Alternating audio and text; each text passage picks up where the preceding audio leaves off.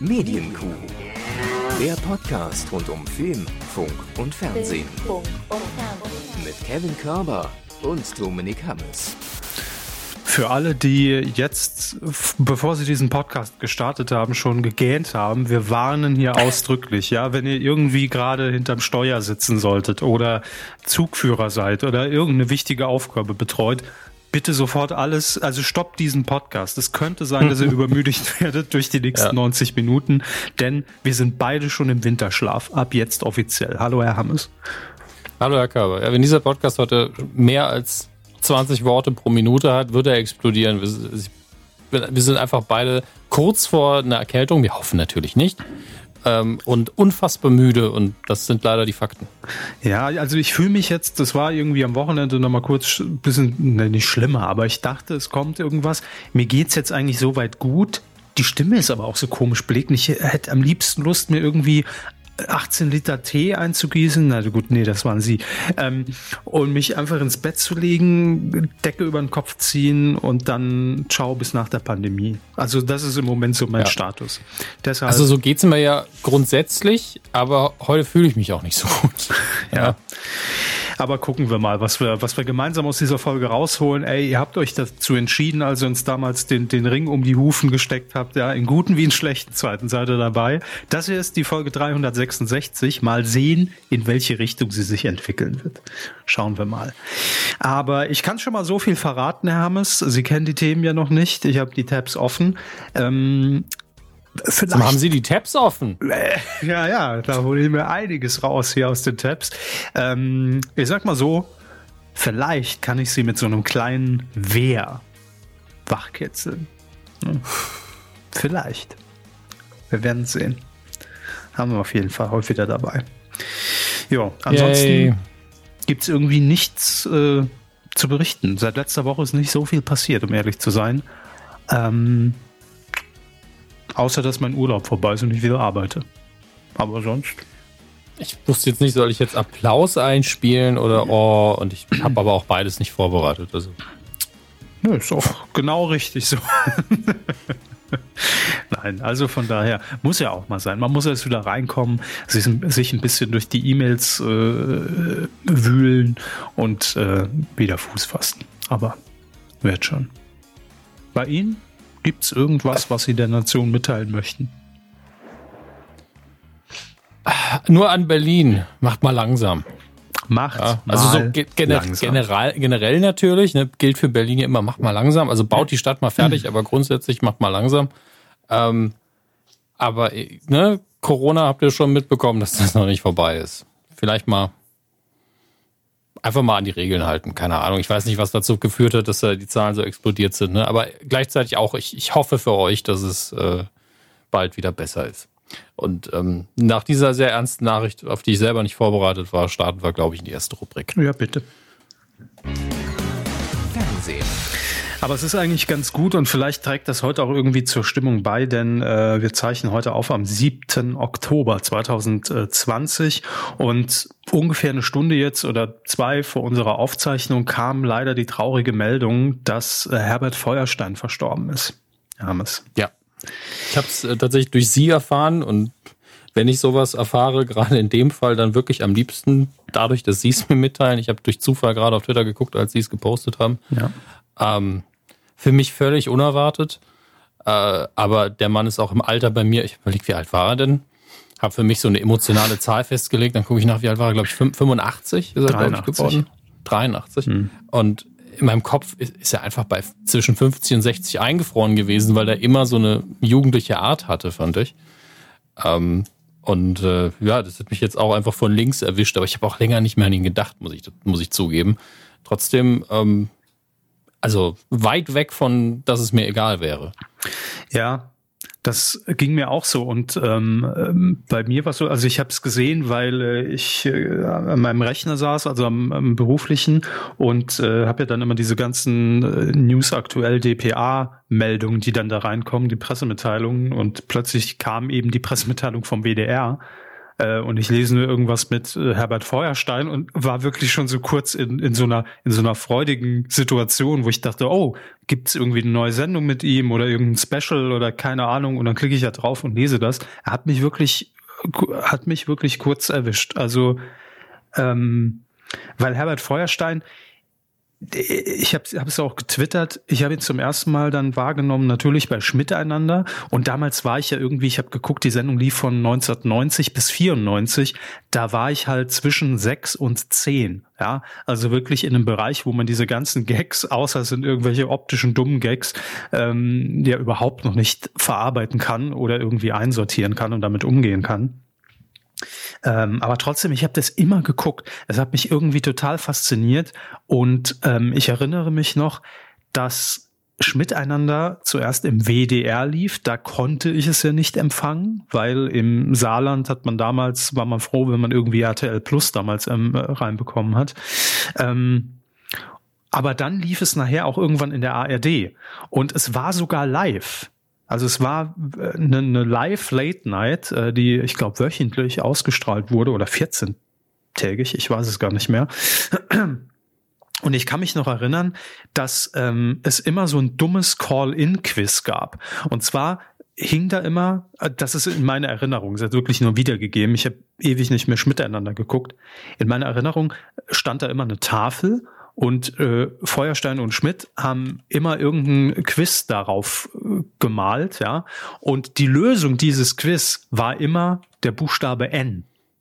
Und es und das N hing auch immer so als als als äh, Schwamm, glaube ich, an dieser Tafel und wurden dann immer immer diese diese Rätsel dann wieder weggewischt mit dem Buchstaben N und es wurde eine Kölner Telefonnummer eingeblendet und man konnte anrufen. Es waren auch zumindest schien es so, äh, tatsächlich normale Zuschauer, die dann einfach angerufen haben und haben dann, weiß ich gar nicht mehr, was man gewonnen hat, irgendwas ganz, ganz Dummes, keine Ahnung.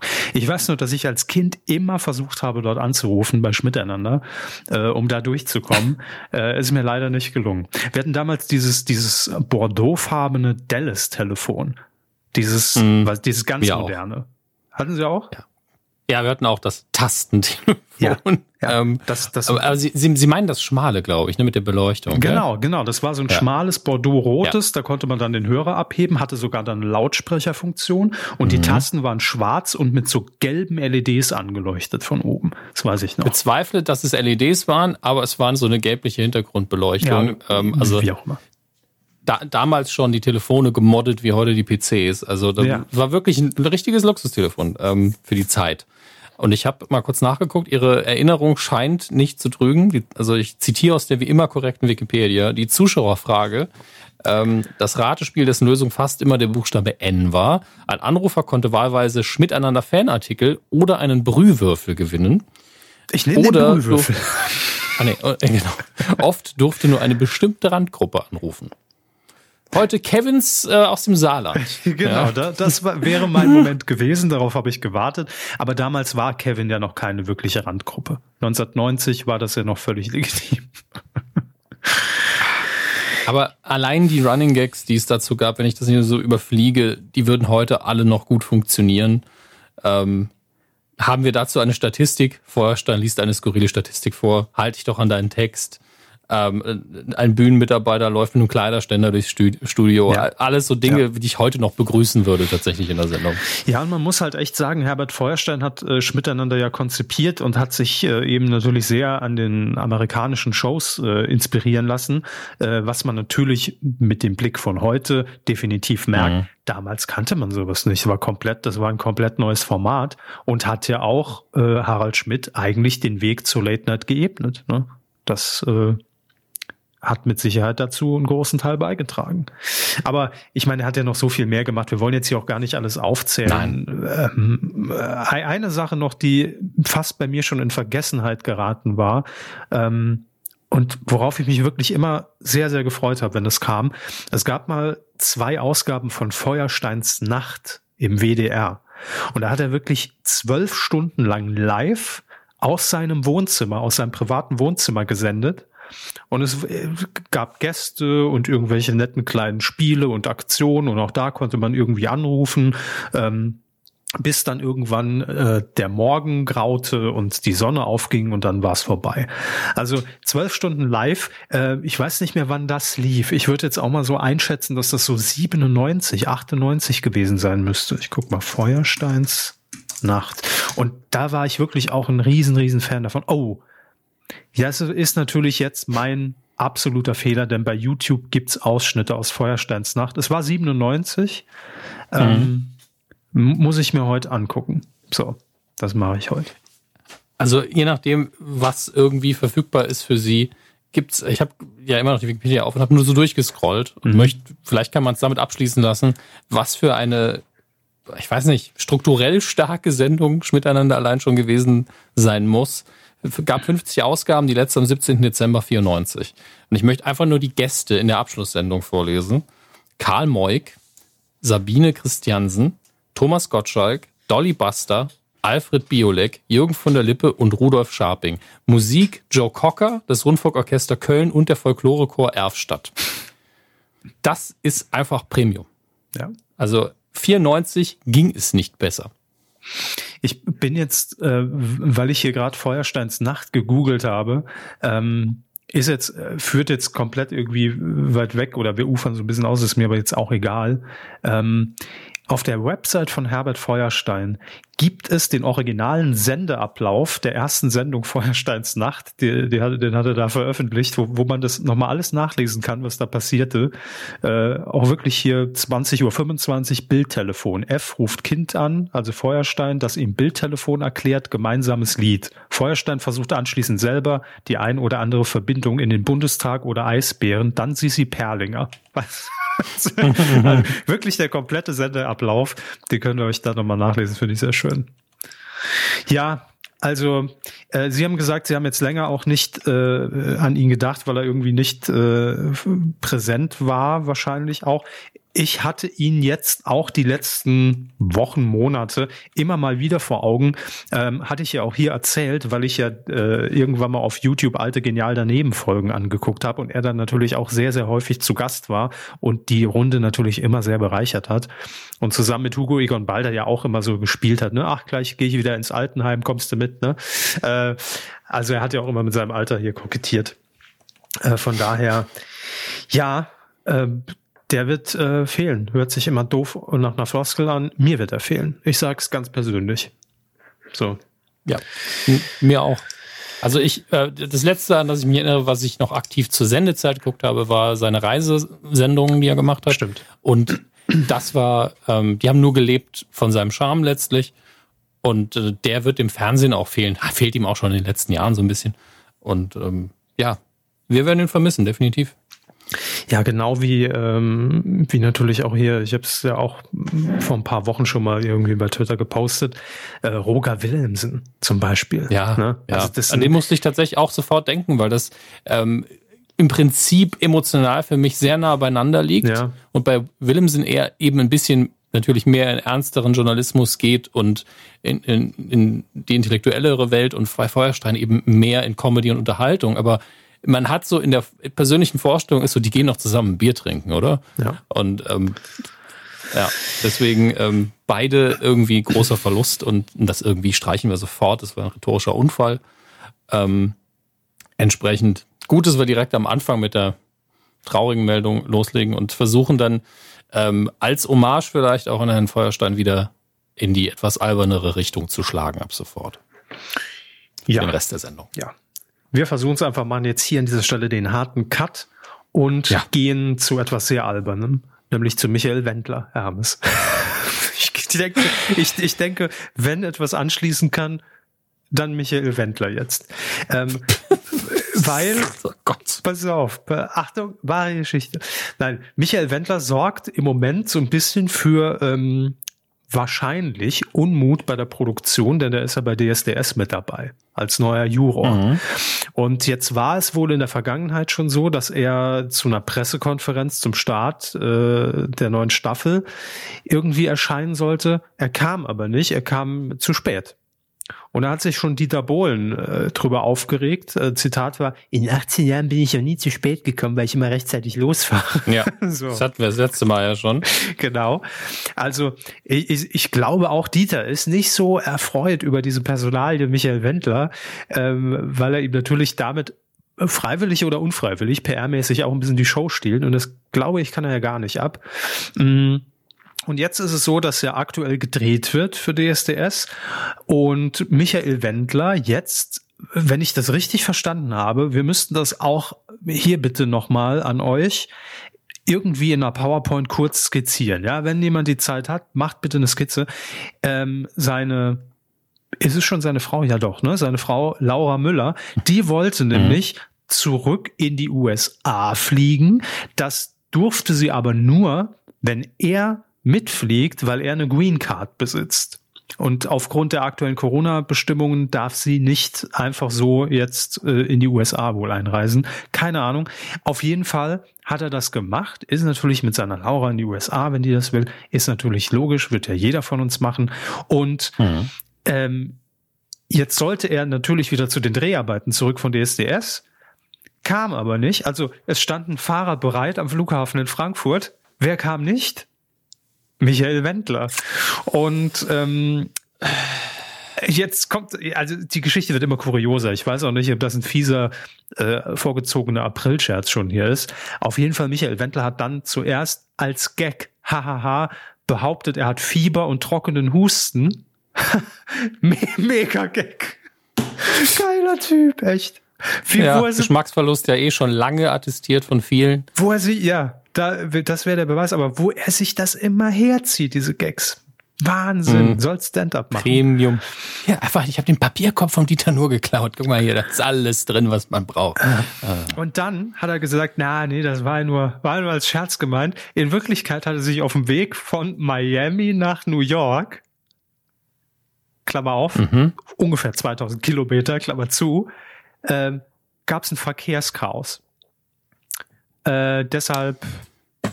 Der, der Luftraum ist sehr dicht, muss man sagen. Gerade seit der Pandemie reizt sich da Flieger an Flieger. Da sind immer noch Flugzeuge in der Luft, die sind nicht gelandet, obwohl sie schon seit einem halben Jahr hätten landen müssen. Das, um, äh, ich meine, gucken sich einfach zurück in die Zukunft 2 an, was da los ist. Ist ja jetzt über längst, ne, 2015 ist ja fünf Jahre her. Ja. Die Luft über den USA ist voll mit Autos. Das stimmt. Auch hier, wenn ich rausgucke.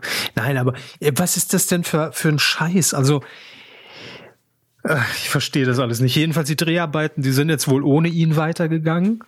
Ähm, Wie alle Dreharbeiten sollten. Wie, man es von Anfang an hätte machen müssen. So ging es jetzt erstmal weiter. Ähm, die sind jetzt wohl gerade irgendwie nach den äh, nach dem ersten Part von den Recalls dabei, aus 100 äh, Teilnehmern 40 zu machen. Und der Wendler soll jetzt am Wochenende zurück nach Deutschland kommen und nächste Woche wieder am Set sein. Ich bin gespannt, wie das im Schnitt gelöst wird. Ich würde kotzen. Also egal als welcher Beteiligter an dieser Produktion würde ich jetzt schon kotzen, ganz ehrlich. Aber mein Gott, ich meine, nachher kommen ja noch irgendwann die Live-Shows. Mal gucken, wo er da abhängt, ne? Unfassbar. Ach, wurscht. wirklich. Ja, ach, wurscht. Aber ich dachte, genau die Meldung braucht man jetzt nach, nach so was Relevanten und Wichtigen. Braucht man so eine Ach-Wurscht-Meldung. Ne? Äh, ja, gut. Sie haben recht. Sie haben absolut recht. Einfach ums knallhart zu brechen. Herzlich willkommen, ja. jetzt sind wir drin. Ähm, ich bin auf jeden Fall jetzt auch voll auf Dampf, wie man vielleicht gemerkt hat. Wer ist voll auf Dampf? Äh, ich. Ach so. Also wirklich, äh, vielleicht ist es die pure Aggression, ich habe keine Ahnung, aber hat funktioniert. Gut. Vielleicht hat auch das Koffein angefangen zu wirken. Ich bin auf jeden Fall jetzt da. Herzlich willkommen auch an Sie, Hermes. Willkommen in Folge Jetzt 365. Nach 20 Minuten auch in der Sendung angekommen. Hallo. Ja, mal schön den Wendler gemacht, ne? Wird jetzt auch ins, ins große Fernsehlexikon aufgenommen, ins Medienlexikon. Wendler ja, machen, Komma, den Wendler den. machen. Ach ja. Spaß. Sehr viel Spaß. Sehr viel Spaß. Und ähm, dann wollte ich noch, ich habe mal guck, hier in, bei, bei DWDL in die äh, USA-Rubrik ähm, habe hab ich mich verirrt und fand ich eine schöne Geschichte, weil ja hier bei uns jetzt in Deutschland auch am 20. Oktober The Mask Singer wieder losgeht und ich schon wieder so ein bisschen, bisschen gehypt bin. Wir haben gestern den ProSieben Podcast aufgezeichnet und hatten die, ähm, die Gründerin der größten Rategruppe von The Mask Singer auf Facebook mit über 20.000 Leuten bei uns äh, zu Gast und äh, wir haben mit der schon so ein bisschen darüber geredet, welche Strategien sie so verfolgt bei der Recherche. Ähm, ich glaube, es wird wieder mein wird wieder mein Tod. Ich sage euch dann aber Bescheid, wer Raab ist, ne? das ist klar. Aber ja. um dieses Thema schon mal hier ein bisschen aufzuheizen, in den USA läuft gerade ähm, auch aktuell eine Staffel von Mask Singer und in der zweiten Ausgabe kam es jetzt zu was einem sehr kuriosen Zwischenfall, nämlich äh, dort gibt es das Kostüm, die Maske der Gremlin. Hm? So. Mm. Und es wird natürlich gerätselt, wer könnte das sein? Keine Ahnung, Jim Cabby, wer weiß es schon. Aber es kam dann alles ein bisschen anders, denn auf der Bühne, in der, es ist ja keine Live-Sendung in den USA, aber auf der Bühne sagte das Gremlin plötzlich zum Moderator, dass es unter dem Kostüm verdammt schweineheiß ist. Ja. Also zu heiß. Hm. Also wirklich zu heiß. Codewort Banane. ich muss hier raus. Ähm, und das hat er zunächst geäußert, dann ist aber wohl nichts passiert und dann hat er einfach auf der Bühne selbst die Maske abgenommen und hat gesagt, okay Leute, ich bin raus, ciao. Und äh, es war Mickey Urk, ja, okay, das passt aber zu dem Mann. Ja. das, das ist Mickey Rock. Ey, Leute, ich bin Mickey Rock, ich mache, worauf ich Bock habe. Ist mir alles egal. Ich schwitze. Wer konnte damit rechnen, dass ich schwitze? Ja. Ey, fickt euch alle. Tschüss. Wo ist der Marlboro-Mann? Ne? Ähm. Wenn man ihn braucht, ja. Aber finde ich gut. Wäre auch mal ein schöner Live-Moment. Also, ich will es nicht hoffen, aber bisschen witzig ist es schon. Mickey Rock. Aber gut, so unbekannte Menschen sind natürlich nicht in Deutschland dabei, ne? Klar. Nein. Ist, aber ich kann das nie einschätzen. Ja. Wie ist Mickey Rourke? Wie ist der, der Status, der Promi-Status in den USA?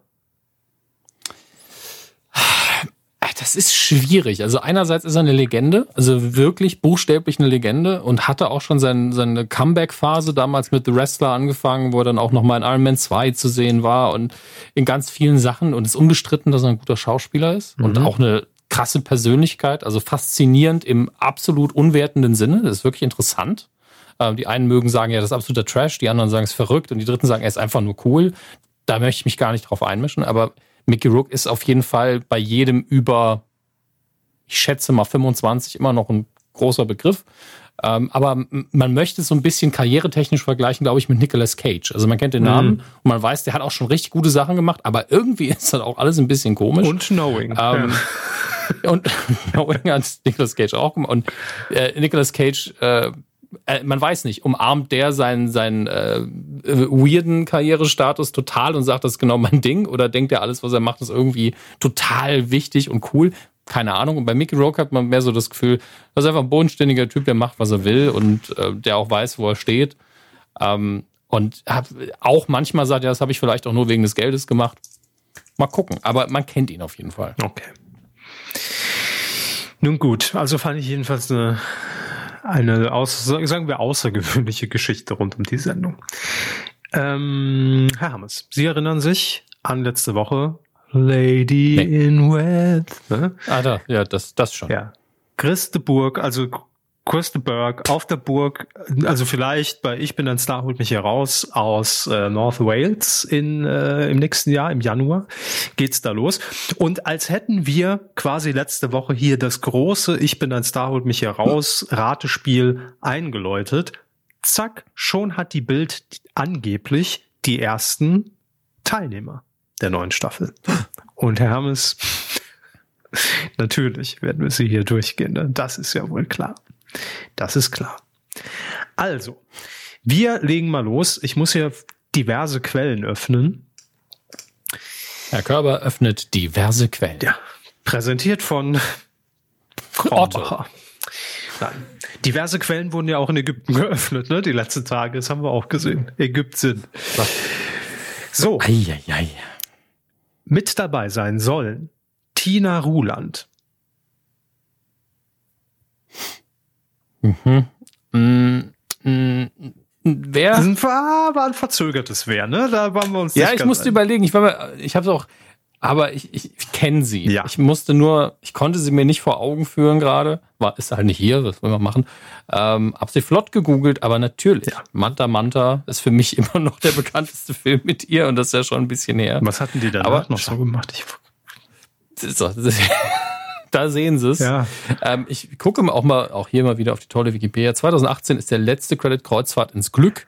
2018 Let's Dance, das hätten wir auch noch mhm. äh, irgendwie in Erinnerung haben können. Wir haben sie bestimmt auch damals schon hier vorgelesen und gesagt, was ja, haben die seit damit Ja, unter Garantie, Traumschiff, aber da merkt man es, ne? Deutsche Darstellerin, deutsche Schauspielkarriere im Fernsehen vor allen Dingen. Okay aber kann man durchgehen lassen. Ne, jetzt kein, äh, absolut, kein absolut. H-Promi, aber Ab, völlig in Ordnung. Hab auch keine negative Konnotation absolut. Kommt nicht aus irgendeiner Reality-Show, von daher passt.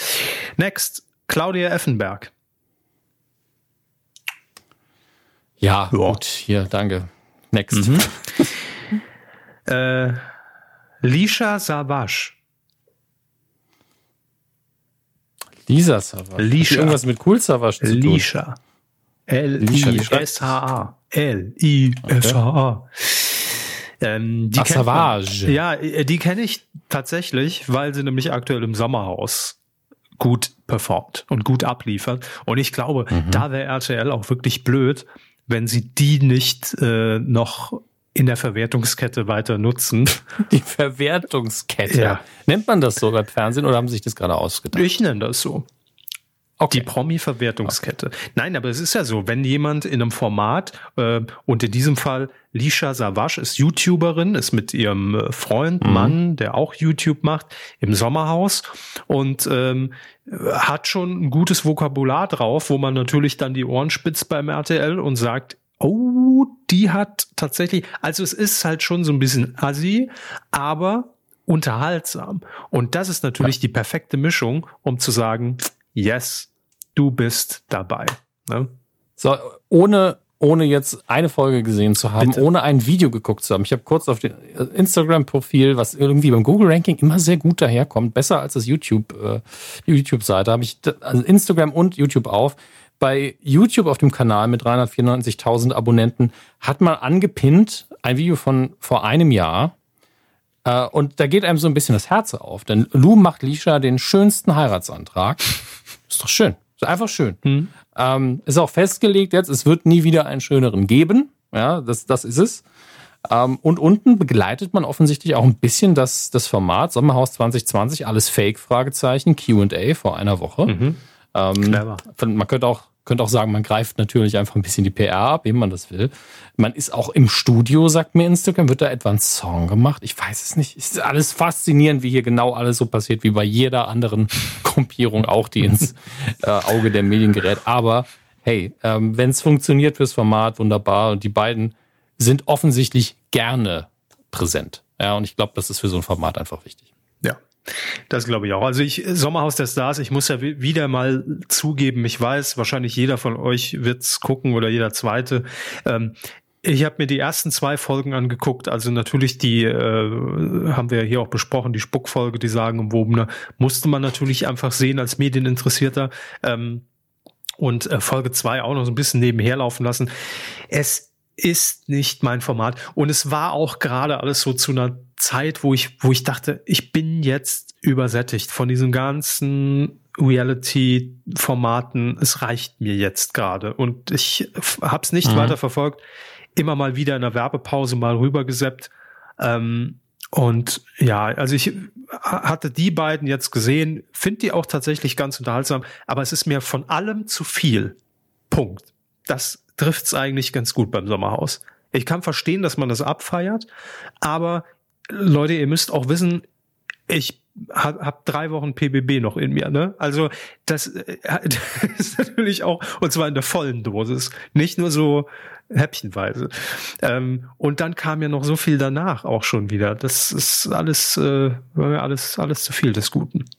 Aber läuft ja gut, wie jedes Jahr und von daher Einen Namen habe ich noch, der schließt an ans Sommerhaus, denn angeblich soll auch André Mangold mit von der Partie sein im Dschungelcamp. Eigentlich auch kein Wunder, habe ich auch nur am Rande immer mitbekommen über Tweets. Äh, ich sag mal, mobbingmäßig ging da auch einiges.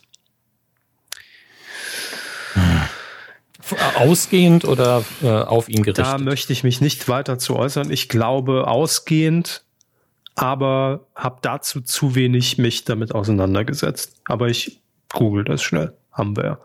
Sommerhaus der Stars, Mobbing-Vorwürfe gegen André Mangold. Ja. Die InTouch auch direkt. Erneuter Schlag. Promi-Kollegen packen aus. Von vor drei Stunden. Also. Hm.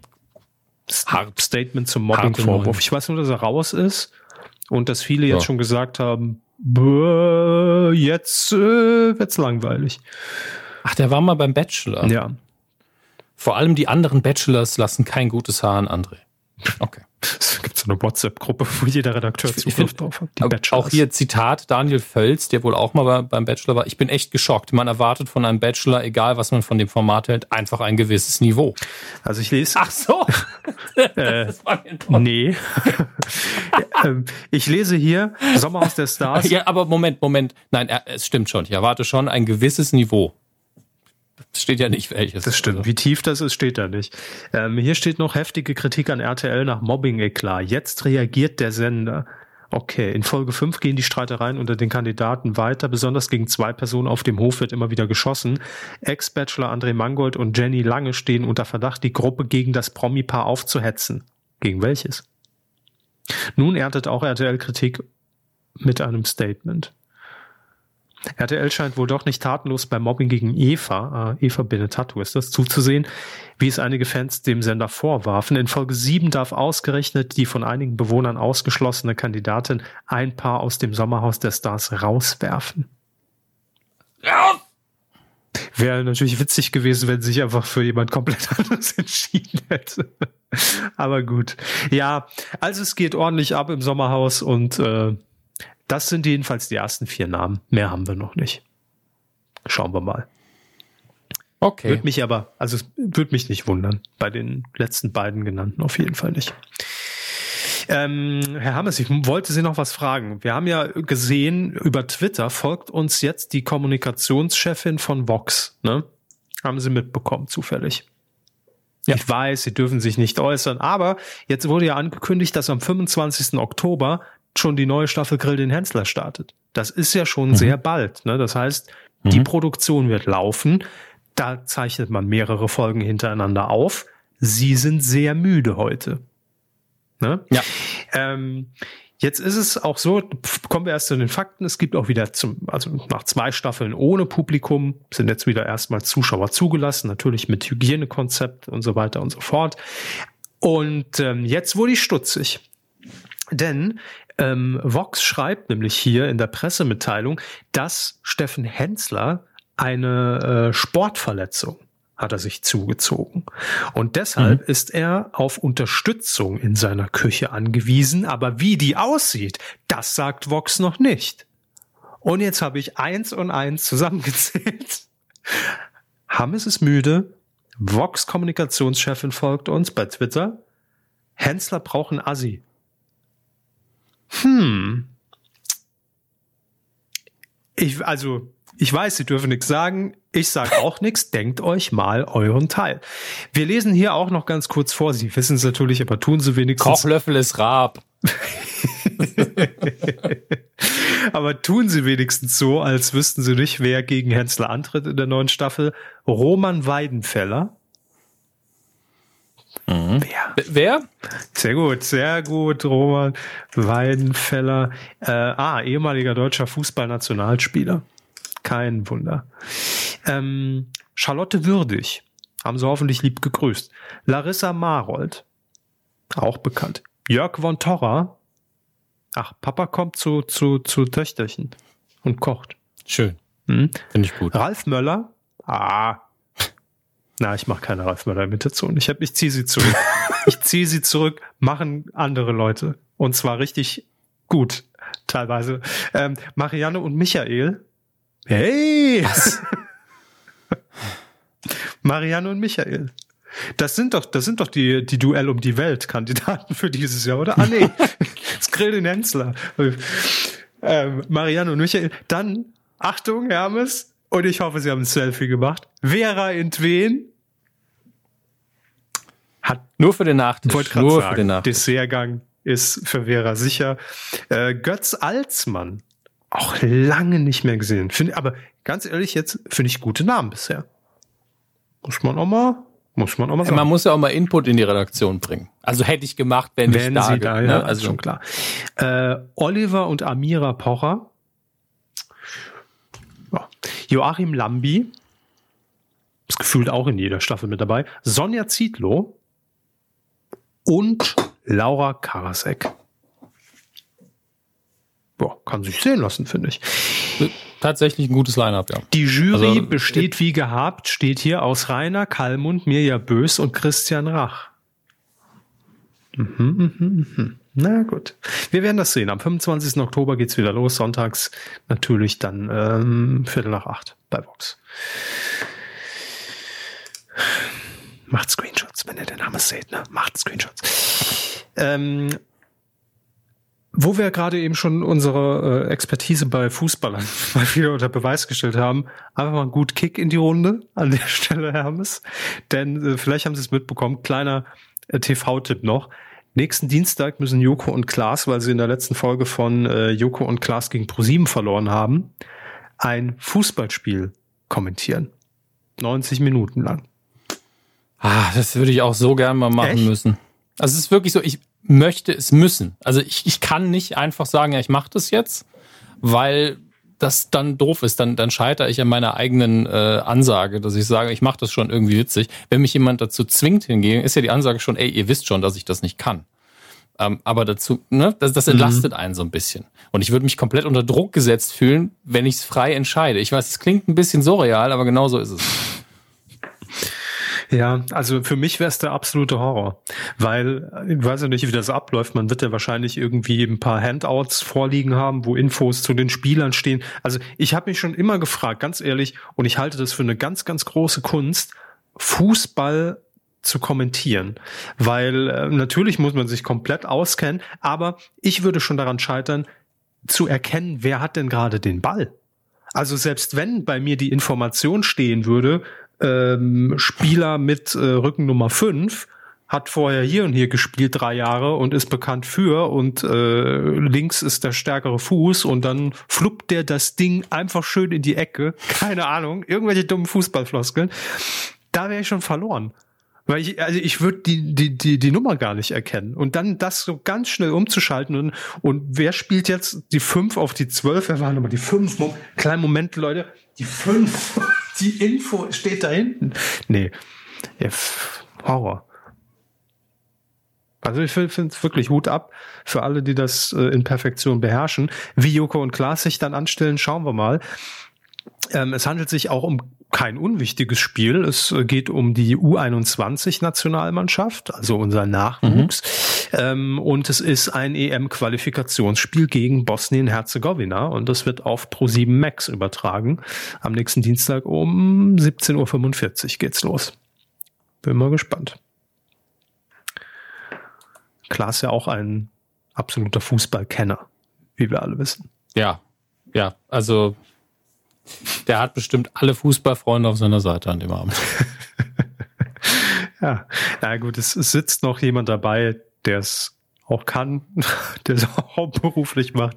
Matthias. Also, ich, ich, ich finde, die Fallhöhe ist halt einfach eine andere. Wir wissen, weiß ja jeder, dass das eine Quatschveranstaltung ist. Ich werde nie vergessen, als ich noch Formel 1 geguckt habe, als ich so 14 war oder sowas, ähm, wie ähm, ich weiß leider nicht mehr, wer von den beiden es war auf RTL, der dann irgendwie gemeint, und da ist er raus, da ist er raus, Schumacher fliegt vom Verbla wirklich eine Minute lang emotional darüber geredet, wie der jetzt von der Strecke abgekommen ist, bis sein Kollege dann mal ein Wort reinbekommen und gesagt, das ist Barrichello. ja, und das ist dann einfach. In den 90ern ne? werden das aber ja wahrscheinlich äh, Heiko Wasser und Christian Danner gewesen sein. Ja, und vermutlich hat Herr Wasser auch einfach Quatsch geredet und Herr Danner hat gesagt, das ist Barrichello. Ähm, so wird's gelaufen sein damals. Es sei denn, ich hatte einen sehr seltsamen Traum, aber ähm, ist so ist hängen geblieben. Nicht auszuschließen. Vor allen Dingen, er hat auch im gleichen Rennen vorher noch zehn Minuten damit zugebracht zu erklären, wie man jetzt an welchem Helm erkennt, wer wer ist. Von daher war das, äh, ich glaube, danach habe ich aufgehört, Formel 1 zu gucken. Aber es lag eher daran, dass sie einfach immer im Kreis fahren und das generell kein sehr intelligenter Sport ist. Nichts gegen die Leute, die ihn betreiben. Ich finde einfach zum Zugucken bisschen öde. Ja. Gucke ich lieber Snooker, ist auch spannend. Snooker. Ja, ich, jeder, wie er sportlich will. Jeder ne? wie. Klar. Genau. Aber jetzt kommen, ah, ich habe oh, Bauchschmerzen haben. Es ist echt Bauchschmerzen gerade. Weil das Problem ist, ne? Comedy-Preis. Mhm. Äh, Ich weiß nicht wo und ob und ob er uns daran Haben Sie lag. den geguckt? Ja, natürlich. Warum? Ach, das, das meine frage, ich jetzt ganz. frage ich mich. Beruflich, oder? Nee, nee, nee. Ähm, also natürlich, um mitreden zu können, aber auch weil ich dachte, guck, guck ich mal rein in die Veranstaltung, ne? Und Ignorieren wir doch einfach den Preis an sich. Ja, und sagen Sie mir nur, wie war denn die Show? Weiß nicht, ob ich mich dazu äußern soll. Äh, Nein, es, Ihnen wäre es umgekehrt lieber, ne? Einfach vorlesen, wer was gewonnen hat. Tschüss, danke. Oder wie? ja, also fangen fangen wir, äh, fangen wir einfach mal faktisch an. ähm, für mich ist es eine, also ich sag's jetzt aber wirklich private Meinung, ich find's scheiße, dass online gewotet wird. Es hat, das hat bei so einem Preis nichts zu tun und ich finde, das schmälert natürlich nicht die Leistung aller, die nominiert waren, aber dennoch ist natürlich, was sich durchzieht durch alle Gewinner, dieser fade Beigeschmack, dass alle die, die halt eine dicke Online-Community hinter sich haben, natürlich auch gewonnen haben. Oftmals zu Recht, ja, aber ich finde trotzdem, dass so ein Preis, ich fände es ja gar nicht schlimm, wenn man eine Kategorie macht, wo man einfach sagt, beste Online-Comedy und da lässt man dann abstimmen. Alles gut, aber ich finde, bei so einem Preis, über den wir ja auch schon seit Jahren immer vorzüglich diskutieren konnten, brauchst du den überhaupt? Äh, Ja, wenn man so rangeht, bräuchte man vieles nicht. Aber es gibt ihn halt, es ist ja auch eine Ehrung für diese ganze Szene, ist ja auch schön. Ähm, aber ich finde, da gehört eine Jury hin.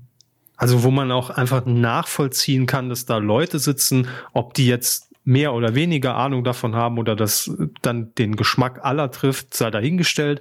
Aber wenigstens kann man dann argumentieren, okay, da sitzen fünf Leute, ähm, die alle irgendwas damit zu tun haben mit diesem Bereich Comedy und die haben sich jetzt für XY entschieden, weil und nicht, weil in einer großen Community von 500.000 Leuten mehrfach dazu aufgerufen wurde zu voten und alle anderen haben überhaupt keine Chance in der Kategorie, weil sie eben keine große Community ansprechen. Also ich finde, das hat so einen Beigeschmack und ja, ja, das zum einen und zum anderen ähm, war natürlich dieser Comedy-Preis ein bisschen überschattet von dieser äh, ganzen ähm, Sexismus-Debatte und äh, Podcaster sind nominiert, aber keine Frauen und das alles, äh, also kann man dazu stehen, wie man will, aber muss dann wirklich jeder Zweite, der auf der Bühne steht, auch das Fass nochmal aufmachen. Also es wirkte halt dann wirklich so, als ob jeder sich nochmal dazu berufen fühlt, da jetzt irgendwie noch seine klugen Sätze zu sagen äh, und nochmal ein Statement zu setzen und nochmal ein Zeichen zu setzen. Und auch ähm, hier die besten Comedy-Podcasterinnen von Herren gedeckt, die haben gewonnen, herzlichen Glückwunsch, ähm, standen dann auf der Bühne und haben da nochmal ich, ich sag's wie es ist, nix gegen das Thema, ja, und dass das irgendwie vorab positioniert war, war es ja schon. Aber ich finde, da muss man das nicht nochmal auf der, auf der Preisverleihung selbst so ausschlachten. Und ich hatte teilweise echt so Fremdschämen-Momente. Also, wo ich, wo ich dachte, oh nee, nicht, mm, lasst es doch bitte jetzt auch mal. Es ist doch, ist doch für, für uns alle gerade schon schlimm. Aber jetzt auch noch, ja, äh, ja, so. Mehr will ich, will ich dazu, glaube ich, nicht sagen. Also, ich glaube, jeder, der es geguckt hat, also keine, keine weiteren Worte sind da irgendwie nötig. Wollen wir noch ganz kurz die Gewinner natürlich trotzdem ehren, die gewonnen haben, machen wir jedes Jahr, auch dieses Jahr. Beste Comedy Show, die äh, Jungs von Worldwide Wohnzimmer für Funk. Die haben sich auch richtig gefreut. Wirklich. Ernsthaft richtig gefreut. Ja, ja. Den, den sieht man das auch immer an. Also Ja. meine ich auch komplett unkritisch. Den sieht, die sind sehr emotional und authentisch, was das angeht. Ja, und wären wahrscheinlich, sind wir ehrlich, bei einer norm normalen Jury nie an einen Comedy-Preis gekommen. wahrscheinlich. Gut möglich. Ja.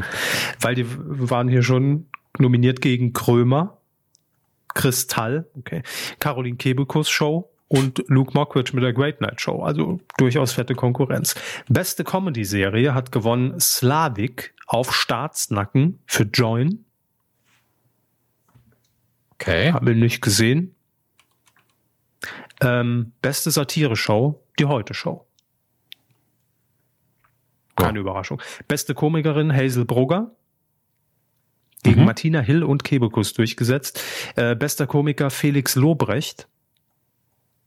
Okay. Durchgesetzt gegen Kristall und Luke Mockridge. Und da fand ich auch einen Tweet zu bezeichnen, was so ein bisschen einordnet, weil irgendwie Felix Lobrecht vor zwei Jahren bester Newcomer ausgezeichnet wurde und jetzt räumt er halt die, die Rubrik ab, weil er natürlich seine Community hat.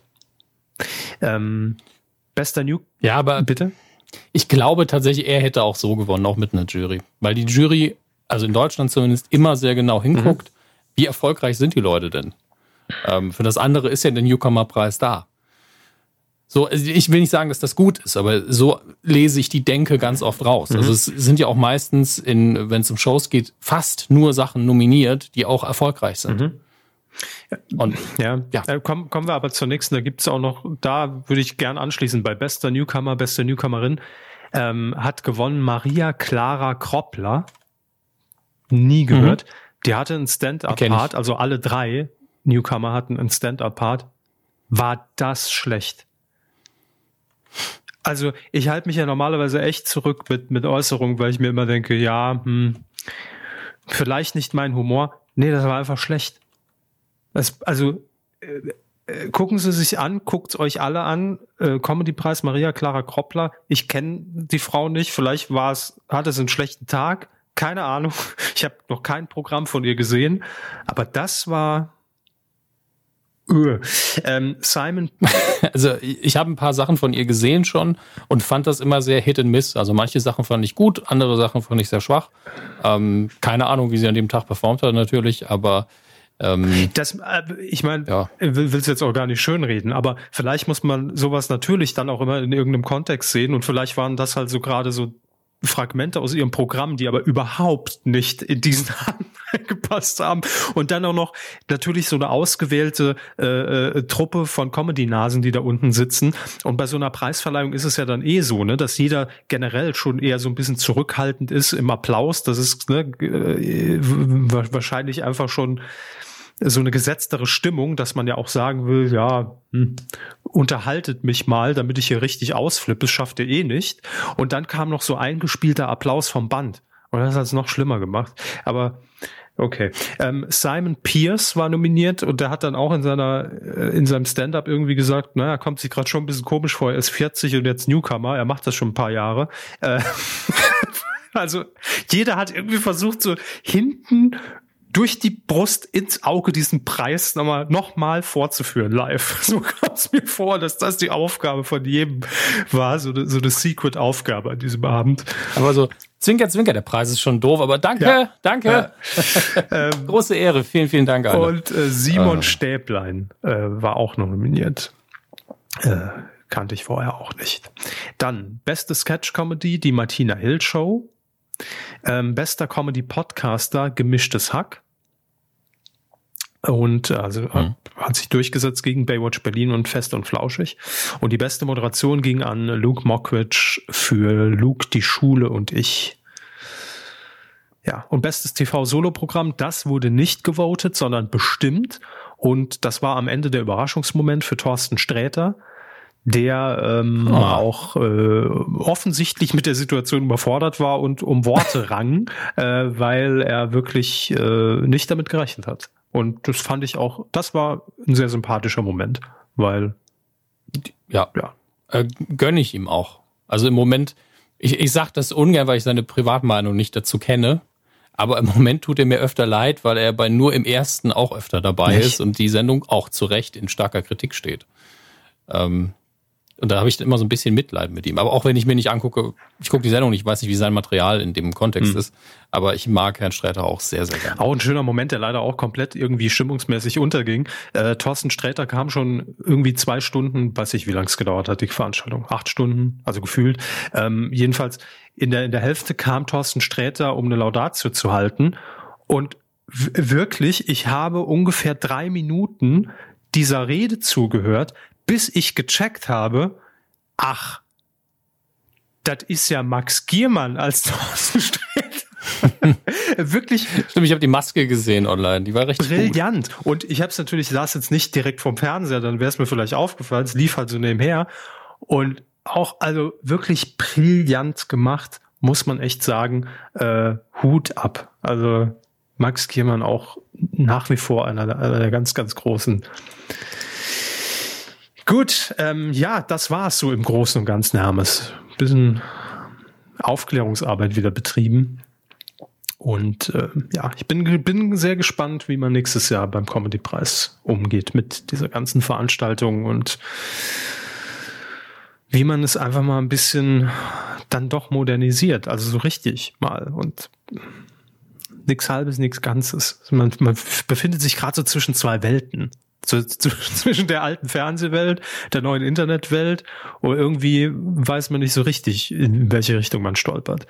Alles irgendwie komisch.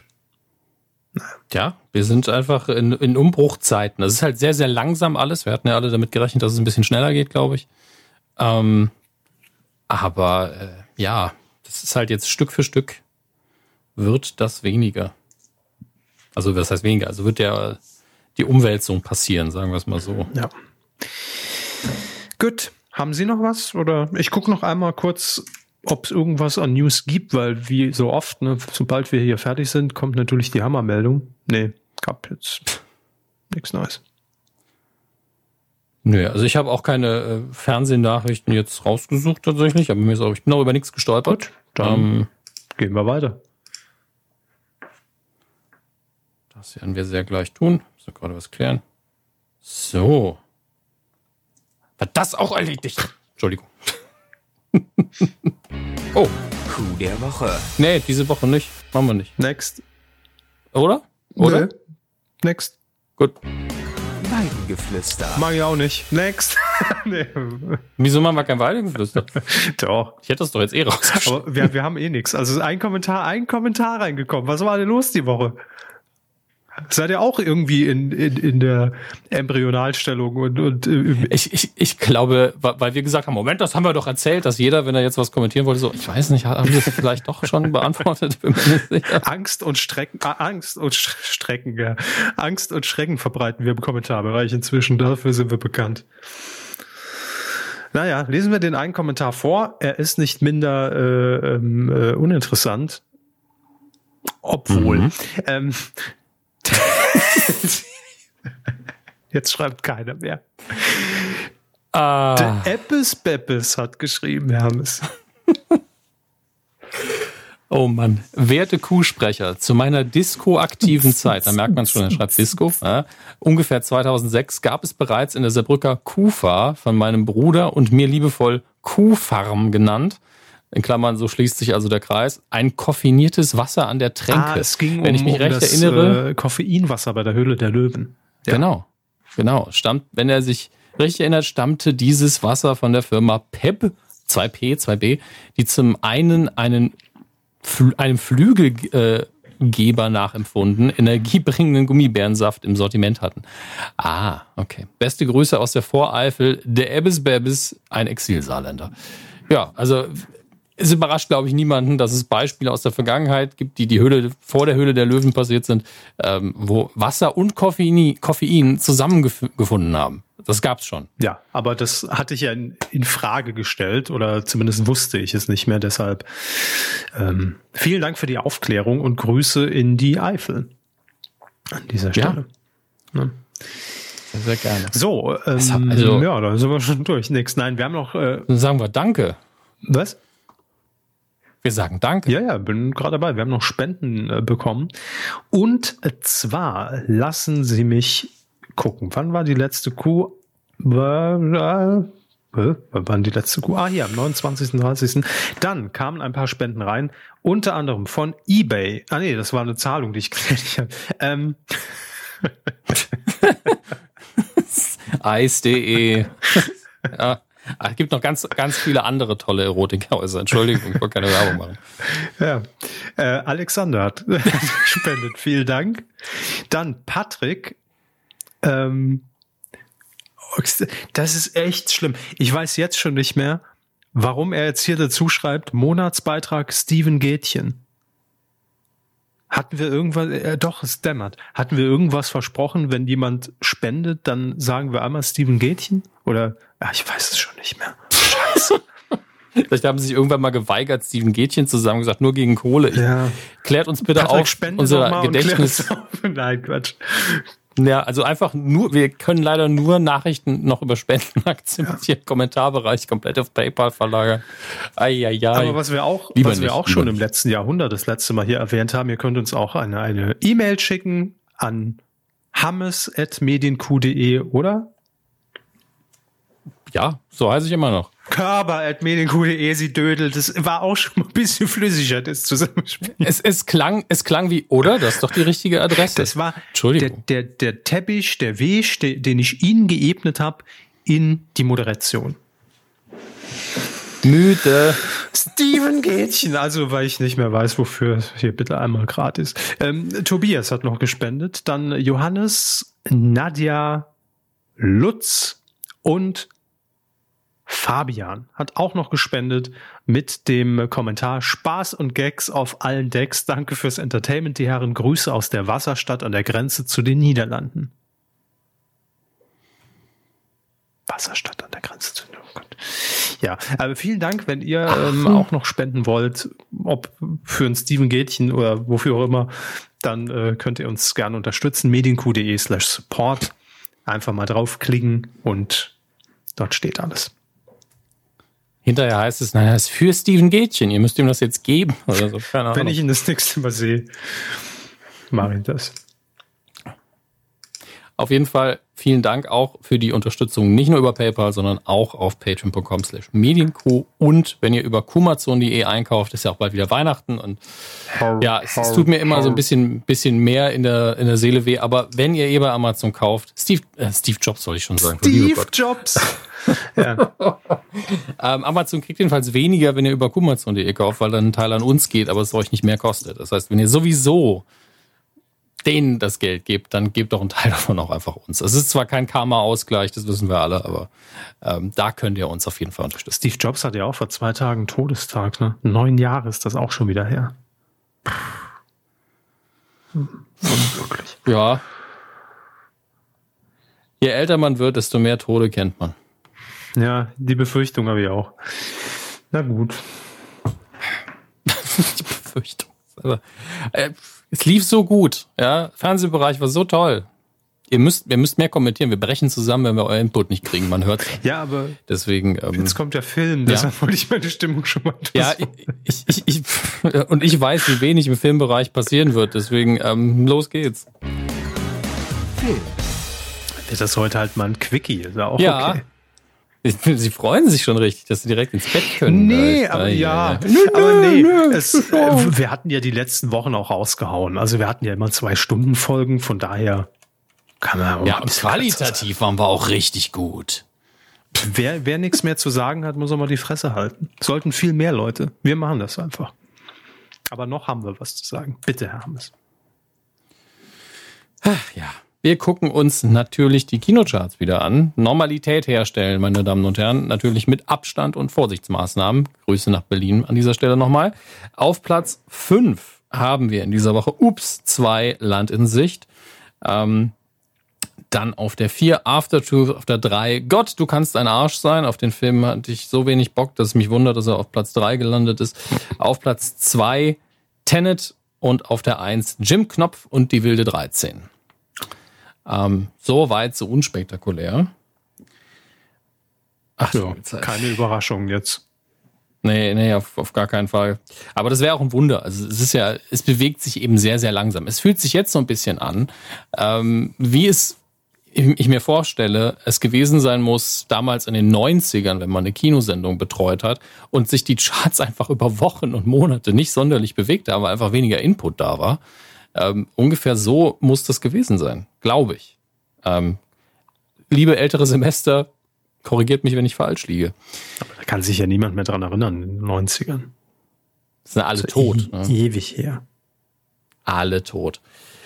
Ähm, am 8. Oktober, was morgen ist, laufen noch einige Filme an. Ähm, ich scroll kurz durch und es ist ha, weiterhin so, dass ich wirklich kaum, kaum ein großer Film, einer mit Namen, den ich mitbekommen hätte, sich raustraut aktuell. Deswegen gehen wir nur kurz die Titel durch. Es ist zu deinem Besten mit Heiner Lauterbach, Jürgen Vogel und Hilmi Sözer läuft an. Trägt Heiner ähm, Lauterbach Hut? Äh, nee, aber ich glaube, Vielleicht Perücke. Ich weiß nicht, wie, wie viele Eigenhaare er noch hat. Ich finde, Glatze steht ihm ja sehr gut. Deswegen ist, oh, also habe ich, hab ja ich eh hier schon erzählt? Habe ich hier schon erzählt, dass ich, nee, habe ich nicht erzählt. Ich, ich, habe mit Heiner Lauterbach gefrühstückt. Haben Sie zufällig im gleichen Raum wie Leiter, Heiner Lauterbach gefrühstückt? Oder haben Hotel Sie mit Heiner Köln. Lauterbach getroffen? Nein, haben Sie nicht, okay. Nein, im gleichen Hotel in Köln. Ich, ich saß da und gucke vor mich und denke plötzlich, den Hut kenne ich doch. ja, ist, der kommt mir doch bekannt vor. Und da war es Heiner Lauterbach, der vor mir am Tisch saß und, und frühstückte. Ganz, hat er ganz entspannt. Bitte? Hat er Hut getragen? Nein, er hat keinen Hut getragen. Hm. Ich wollte ihn schon hm. ansprechen. Herr Lauterbach, ich hätte ihn fast nicht erkannt ohne Hut. Aber äh, ich will einmal, das war mein großer Wunsch, einmal so entspannt frühstücken können wie Heiner Lauterbach. Also so, es gibt ja Leute, die so cool frühstücken. Und Heiner Lauterbach war schon so cool und hat schon bei der Tischwahl was besser gemacht als ich. Ich natürlich klassisch an den Tisch mit Stuhl, ne, wo man schön dran sitzt, damit man nicht kleckert. Heiner mhm. Lauterbach geht Richtung Sessellandschaft mit so einem flachen mhm. Tisch und hat da gefrühstückt und hat natürlich auch so cool die Beine dann übereinander geschlagen, hat seinen Blick Richtung Dom schweifen lassen, an der Glasfront raus und hat dann nebenher, weiß ich nicht, was er gegessen hat, Müsli und Humus gegessen. Aber alles so, alles so geil elegant. Humus. Ja, nicht zusammen, aber es stand auf jeden Fall da. Aber alles so schön elegant und so ruhig. Der hat, der hat so eine Ruhe ausgestrahlt, dass ich direkt wieder ins Bett bin. Wirklich. Heiner Lauterbach ist wie so eine, also. Äh, Morgen in der InTouch. Heiner, Baut, Heiner Lauterbach schläfert Podcaster ein. Sehr gut. Und, und, und dann Zitat Bald, von Ihnen. Er hat, er hat so elegant gefrühstückt. Baldrian für die Seele ist Heiner Lauterbach. Ich würde gern öfter in der Nähe von Heiner Lauterbach komm, sein. Komm, Sie, Einfach um noch, noch ein paar zitierfähige Sätze. Ich will morgen in der InTouch sein. Auf geht's. Bei uns wird maximal Nordbass drauf anspringen. Aber unten, unten noch so eine Infobox, äh, Infobox. Was sind eigentlich Podcasts? ah. Genau. Wer ist eigentlich Anna Lauterbach? Nee. So, ah, und dann ein Bild ja. von Felix Lobrecht und wir, wir wirklich nur so im Nebensatz erwähnt. Ah, ich hätte so Bock drauf, ganz ehrlich. Produziert seit elf Jahren die Medico, Felix Lobrecht. Mach ja. genau, am besten so einen richtigen Fehler noch einbauen.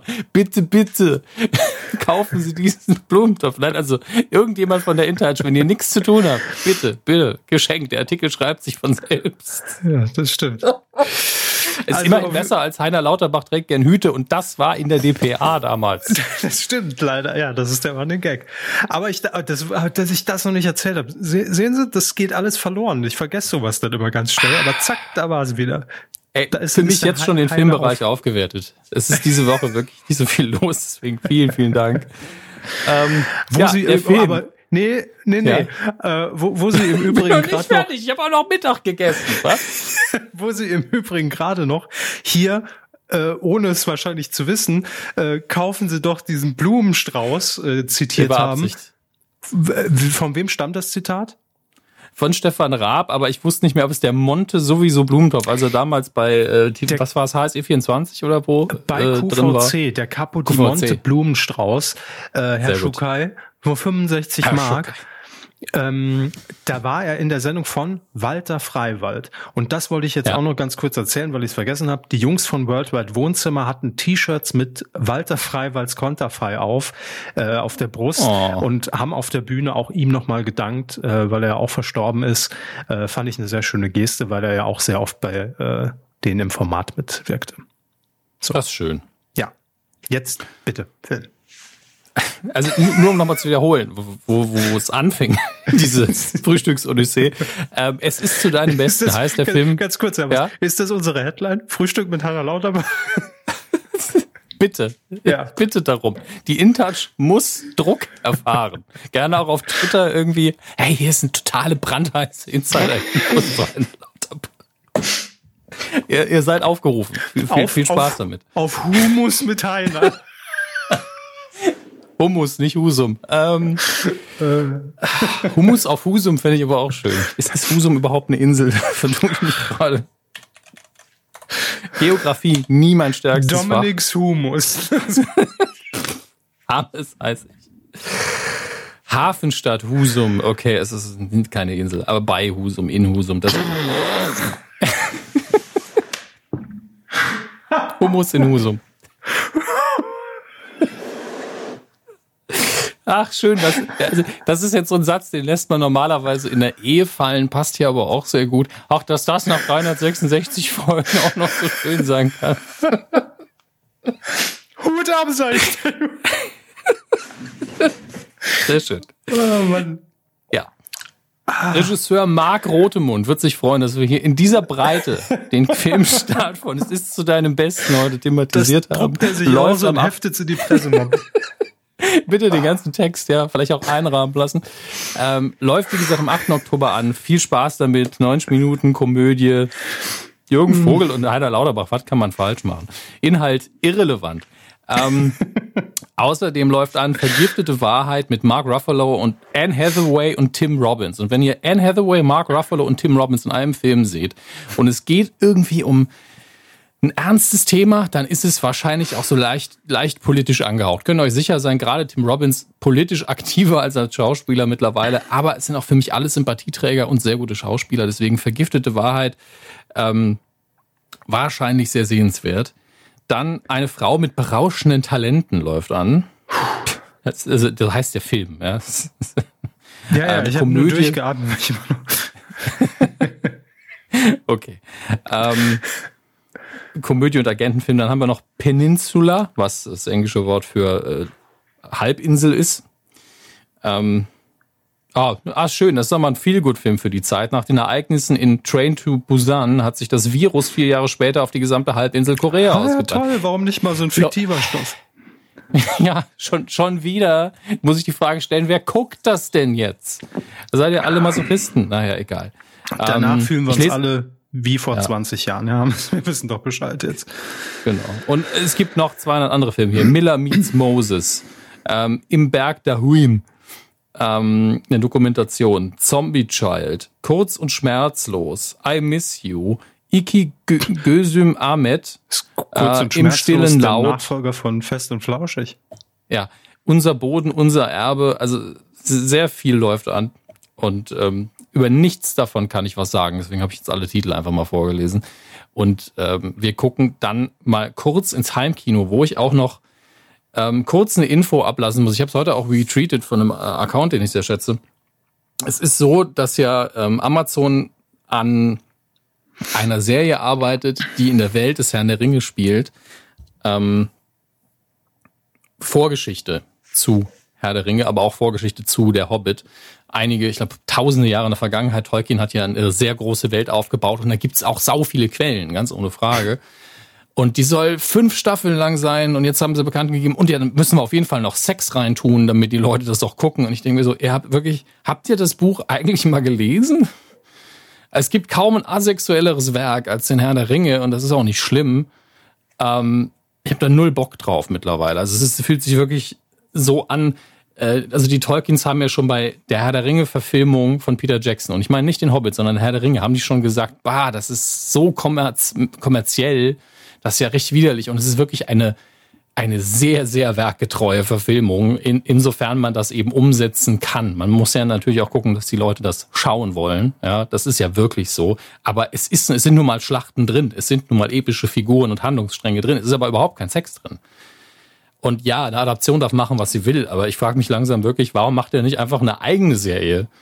ähm, hier, macht doch euer eigen Fantasy-Kram mit Blackjack und Nutten und, und fertig. Also ich meine, Game of Thrones ist ja zum Beispiel so ähnlich. Ja, Game of Thrones hat ja sehr viel Sex, was im Buch aber auch angelegt ist.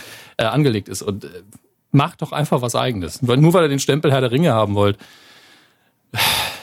Leute, wirklich. Da rege ich mich ja manchmal ein bisschen auf. Ähm, das wollte ich hier kurz ablassen und jetzt gucken wir, was denn die physischen DVD-Regale hergeben. Völlig ähm, zu Recht. Danke. Ähm, Force of Nature ist ein Film, von dem ich so ein bisschen abraten möchte, mit Mel Gibson, weil die, glaube ich, also ich habe irgendwann mal ein, ein, Video darüber gesehen, dass die Botschaft dieses Actionfilms vielleicht nicht die beste ist und ähm, deswegen hm, vielleicht einen Bogen drumherum machen oder gucken, dass man es irgendwann mal gratis gucken kann im Fernsehen oder so. Äh, Doctor Who, die zwölfte Staffel ist jetzt auf Blu-ray raus. Ähm, es gibt eine Avengers Filmbox, vier Filme, das ist totaler Quatsch, braucht braucht eigentlich keiner. Also ich liebe die Filme ja alle. Ähm, aber nur die Avengers-Filme in eine Box zu packen, da weiß man gar nicht mehr, was los ist, weil dazwischen noch 15 andere Filme liegen. Äh, bitte nicht.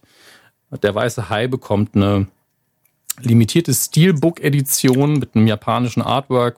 Steht extra dabei. Japanisches Artwork, deutscher Inhalt. Oh, Herr Hammes, wo Sie gerade den Weißen Hai ja. erwähnen. Ja. Gab heute, habe ich bei, bei Twitter gesehen, äh, wer hat's getwittert? Mm, Mario Hanuschek. Hanuschek? Hanuschek? Hanuschek. Oh Gott, Hanuschek. Ich glaube Hanuschek. Ähm, er möge mir verzeihen, wenn ich es falsch ausgesprochen habe. Liebe Grüße. Er hat einen Screenshot getwittert vom Gewinnspiel von Punkt 12 heute. Ich stelle Ihnen die Frage, vielleicht wissen Sie es, was lebt okay. im Meer? A. Hi. B. Schönen guten Tag. Schön, ah. Hi. Kein Gag. Lief so. heute äh, bei Punkt 12. Unfassbar. um, um, diesen, um diesen Koffer zu gewinnen, dieses wunderschöne Kofferset, äh, müssen Sie folgende Frage beantworten. Wie viel ist 2 plus 2? 4 oder grün? Hm. naja. Aber ich dachte, es passt zum Niveau heute.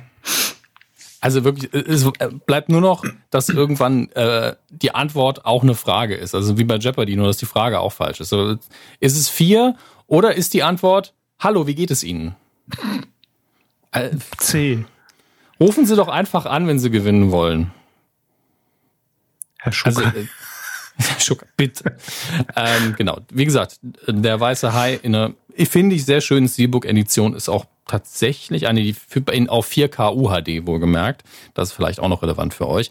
Ähm, für Freunde des Films kann ich mir das gut vorstellen, so als Sammelobjekt. Ähm, die Blechtrommel bekommt auch noch eine Collectors Edition auf Blu-ray. Na gut, vielleicht ist es zum ersten Mal auf Blu-ray raus, keine Ahnung.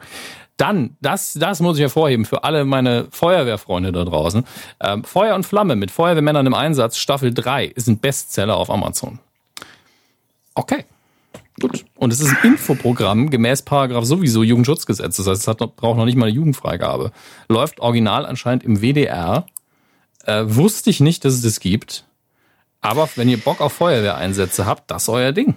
Ja, irgendwas klingelt da bei mir. Also irgendwie hat, hatten wir das hier, glaube ich, schon mal drin. Entweder hat es jemand mal in den Kommentaren erwähnt, dass das wohl eine sehr authentische Dokumentation sei, wo mhm. wirklich jetzt nichts Scripted Reality-mäßiges dieser Alltag begleitet wird. Irgend, irgendwas habe ich da abgespeichert mit dem WDR und, und so einer Doku. Ja. Also ich, ich weiß ja so ein bisschen, wie die Leute bei der Freiwilligen Feuerwehr ticken, aber wirklich nur ein bisschen.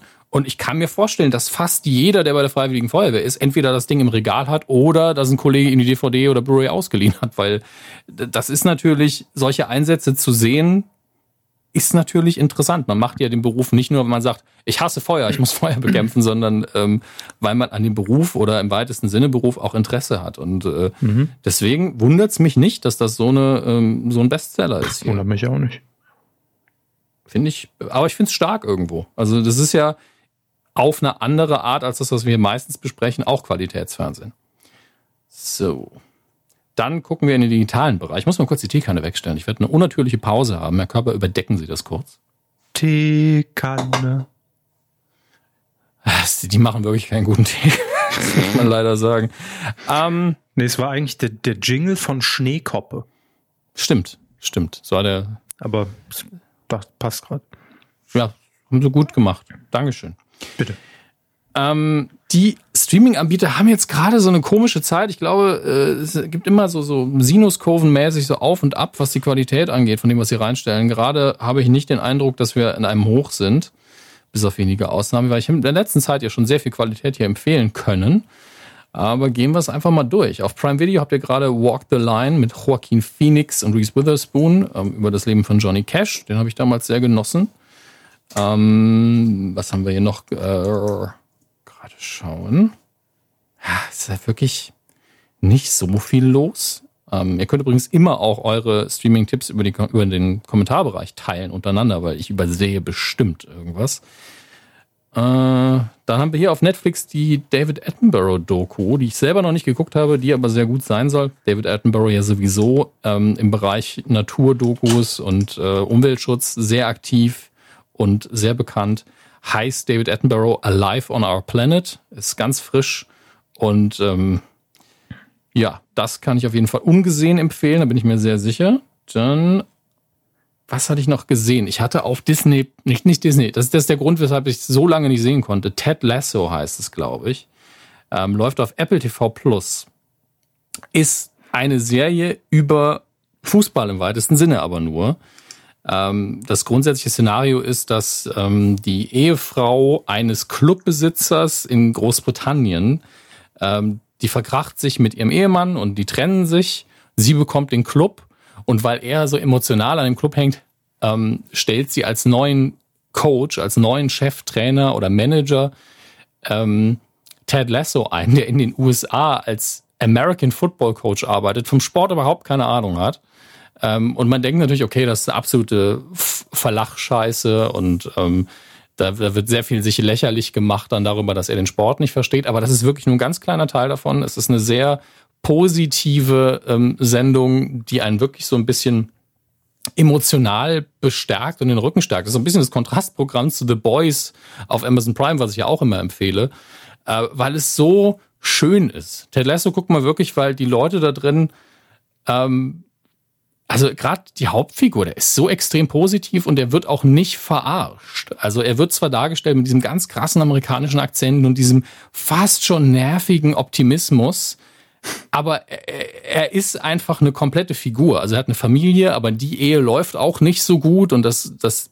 zieht ihn schon runter, aber er lässt sich halt nicht runterkriegen und man glaubt es ihm auch. Also es ist wirklich kein Abziehbild, aber es ist auch, und es ist auch keine Parodie, aber man kennt ja auch Menschen, die einfach sagen, mein Gott, du bist mir echt zu optimistisch. Das, die gibt's ja auch im echten Leben. Ähm, aber irgendwo kriegt er einen. Irgendwann, irgendwie ist er so charmant, dass er am Ende des Tages sagt, er ist einfach ein netter Kerl. Kann man nichts gegen sagen. Und irgendwie lasse ich mich auch wieder, gerne von dem. Ist das wieder ja, Ihr Fetisch für Sportfilme, der da durchkommt, oder?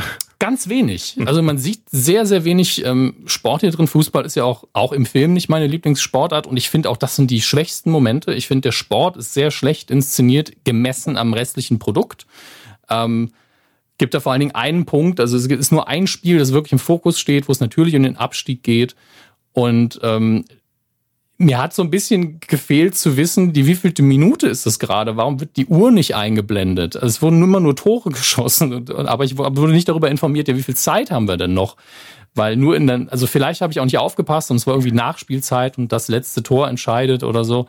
Ähm, aber ich habe mich nicht gut genug informiert gefühlt darüber, wo das Spiel gerade steht. Und das ist so ein dramaturgisches Ding, was ja bei Sportfilmen einfach sein muss. Dass selbst jemand, der die Regeln des Sportes nicht versteht, siehe Baseball, die ja relativ komplex sind, ähm, weiß, okay, das muss jetzt passieren, damit gewonnen wird oder nicht. Oder das steht auf der Kippe. Das ist ja wirklich die Hauptaufgabe des Films, wenn es darum geht, den Sport zu kommunizieren. Ansonsten sitzt man halt da so, ah, die jubeln, dann wird er wohl gut gewesen sein. Mhm. Ähm, das hilft natürlich auch, aber man muss verstehen, was los ist. Deswegen ist Boxen so ein dankbares Ding, weil man da beim Boxen dann immer entscheidet, wenn man einfach ein K.O., das rafft jeder. Punkte mitzählen tut ja keiner. Aber ähm, vielleicht habe ich auch nicht aufgepasst in dem Moment. Gebe ich gerne zu, weil der Sportanteil in dem Film mich am wenigsten interessiert hat. Aber die, die Figuren sind, ganz oft habe ich gedacht, ah, jetzt geht's in die Verlachrichtung, jetzt wird's ein bisschen, wurde nicht peinlich. Es wird auf eine ganz komische Art, es war wie sich mit einer Decke einnümmeln, heißen Kakao trinken und, und sich wohlfühlen. Da sind wir Deswegen, wieder beim Thema. Ja, das, deswegen, wenn ihr gerade so überhaupt nicht wisst, was ihr gucken sollt und es euch alles irgendwie zu düster und zu ernst und zu und, und die Welt draußen ja sowieso, guckt mal und ihr habt noch Apple TV Plus, ähm, guckt Ted Lasso, ist wirklich angenehm. Auch der Sportaspekt, lasst euch davon nicht abschrecken. Ist auf jeden Fall eine Erfahrung. Die Schauspieler sind alle gut. Ich finde es auch gut geschrieben. Und ich freue mich auf eine zweite Staffel. Und da muss ich dann gucken, wie ich das mit, mit Apple TV Plus mache, ob ich da irgendwie nochmal ein Abo abschließe oder nicht. Ähm, aktuell kriege ich es ja noch. Ja, viel Spaß damit. Das neue Und iPhone jetzt- 12 kommt bald, da haben wir es einfach kaufen, zack, drin. Sie, wollen Sie es geschenkt bekommen, weil äh, Sie wissen, dass ich mit iPhones nichts anfangen kann. Was will ich geschenkt bekommen? Äh, Wollen Sie das iPhone geschenkt bekommen, weil Sie wissen, ich werde keins benutzen. Ach so, äh, ja, War, war eine Nachfrage, kein Angebot. ja, also warum nicht? Habe ich Aber- zwei. Ah, Als, achso, Sie haben schon eins gekauft, das neue. Nee, gibt's ja noch nicht. Nächste Woche. Werden Sie es kaufen? Ich bin wirklich neugierig. Keine Ahnung, ich weiß ja noch nicht mal, was es kann. Also ja. Klassiker. Also, ich finde es ja völlig in Ordnung, dass Sie ein Apple-Fanboy sind. Ich finde es aber einfach nur ähm, auch immer neugierig, ob man dann wirklich den, den jede Generation mitnimmt oder ob man immer eine skippt oder so. Nun gut. Ich glaube, wir sind schon wieder. Ah, wir sind schon wieder soweit. Die Star Wars News der Woche. Soll ich nicht ein bisschen was von Heiner Lauterbach erzählen? Nein. Okay. Wenn, nur wenn sie auch mit dem Abendessen waren, also dann würde ich mir das durchaus anhören. Der Jingle hat's versaut. Ich hätte es erzählt. Aber jetzt machen wir erstmal Star Wars News. Haben Sie vielleicht mit Heiner Lauterbach Star Wars geguckt? Nein, es ist alles gut. Ähm, die größte Star Wars News der Woche, weil wirklich das wieder eine sehr, sehr, sehr dünne Woche ist. Es gibt sehr viele Clickbait-Artikel über Star Wars da draußen, auf die ich leider alle klicken musste. Bis, zu, bis ich zu der Wahrheit gelangt bin, diese Woche ist nicht viel los. Ähm, die größte News ist Star Wars Squadrons. Ähm, das Computerspiel ist richtig, richtig, richtig gut. Ähm, ich bin ja X-Wing-Veteran und ich werde auf anderen Kanälen sehr viel mehr über dieses Spiel verraten. Ich werde an der Stelle sage ich nur, es ist richtig toll. Äh, Singleplayer-Kampagne ist äh, schön inszeniert, aber ich bin da noch nicht sehr weit. Aber das Wichtigste, die Spielmechanik ist ganz, ganz grandios und funktioniert auch sehr gut mit einem Flightstick und äh, richtig Bock darauf. Das ist ganz viel zu spielen. Ähm, die anderen News, scrollen wir durch. Äh, Star Wars Holidays, also Feiertage, die im Vergnügungspark Anteil von Disneyland Galaxy's Edge, der Star Wars gewidmet ist, auftauchen werden, äh, sind bekannt gegeben worden. Drei Stück gibt's. Black Spire Day, Batuan Harvest Festival und Live Day. Das ist der wichtigste, denn das ist ja quasi Weihnachten basierend auf dem unfassbar schlechten Holiday Special von Star Wars. Deswegen freuen wir uns natürlich ganz besonders, dass man das auch in den Vergnügungspark einführt. Ich hoffe, es wird ähm, unterhaltsamer und schöner. Dann haben wir Kelly Marie Tran, die ja durch äh, Star Wars, durch die, ähm, die neue Trilogie, so einen krassen Backlash hatte, dass sie eine Zeit lang Social Media verlassen hat, ähm, die jetzt zitiert wird im äh, Zuge der ähm, Hulu Anthology Serie Monsterland, wo sie auftritt. Hey, äh, kannst du vielleicht noch eine Frage zu Star Wars beantworten? Und sie wahrscheinlich überhaupt keinen Bock hat, aber Profi genug ist äh, zu beantworten äh, was auch immer ihr entgegengeworfen wird. Und die Frage war natürlich, wenn es auf Disney Plus eine Star Wars TV-Serie mit deiner Figur gäbe, was extrem unwahrscheinlich ist, ähm, würdest du das dann machen mit eventuell dem Regisseur, mit dem du jetzt zusammenarbeitest? Also man hat wirklich alles getan, damit die Frage diplomatisch rüberkommt und nicht einfach heißt Star Wars. Lass uns über Star Wars reden. Ähm, und sie hat genauso diplomatisch geantwortet, so, ey, wenn alles zusammenpasst und man eine geile Geschichte, also nein. Also eigentlich nein, aber sie hat gesagt, ja, also grundsätzlich schon. Äh, Also eigentlich eine Nullmeldung. Ich möchte euch das nur so durchexerzieren. Und damit habe ich ja leider dann auch wieder den Auftrag erfüllt, aber ich sage nicht, mit welchem Medium das Interview war. So, hier, Stinkefinger. Ähm, aber das, das ist die Nachrichtenmeldung aktuell. Man, ich ich finde es einfach doof, diese Frage so zu stellen, bei dieser absoluten Null-Antwort Ja, auf eine Null-Frage. nennen. Nee, finde ich nicht. Dann krieg, also, gibt ja keine schlechte Publicity. Also gerade für Medien. Dafür ist es jetzt auch nicht zu sehr der Aufreger, dass man dann sagen würde, die lese ich nicht mehr. Einfach nur, weil wir eine dumme Frage gestellt haben. Das wird ja eh nicht passieren. Sie schweigen beim Medium, ich bei Heiner Lauterbach. Gut. Ich habe ein Medium. Ich habe Kontakt aufgenommen und äh, Der wir Seher. sind- der Fisch sagt, auf Regen wird Sonne folgen. Quotentipp. Letzte Folge haben wir getippt. Frag doch mal die Maus mit diesem kackblauen Elefanten. Die große Familienshow äh, lief am Samstag 20.15 Uhr im ersten deutschen Fernsehen. Und ähm, ja, schauen wir mal ins Ranking. Wer hat denn von uns gewonnen? Fangen wir erstmal so an. Ich habe eine Befürchtung. Sie haben nämlich getippt. 12 Prozent. Jo, ich habe gesagt 8,7 in der Zielgruppe 14 bis 49. Es waren 10,6. Jo. Also herzlichen Glückwunsch an Sie, Herr Hermes. Sie haben gewonnen. Ich habe sogar Punkte bekommen, was ich ein bisschen verwirrend finde. Also im Gesamtranking auf titelschmutzanzeiger.de, wo wir alle mittippen können. Mhm. Ähm, weil wir haben eine Punktlandung auf der Eins. Der zweite Platz auch sehr nah dran, der dritte auch. Wie kann ich denn so mit so weit weg? Also Nehmen nee, Sable, erklär's mir nicht. Ich nehme die, ich nehme auch die Punkte gerade zwei Wochen in Folge Punkte. Das ist für mich Ausnahmeerscheinung.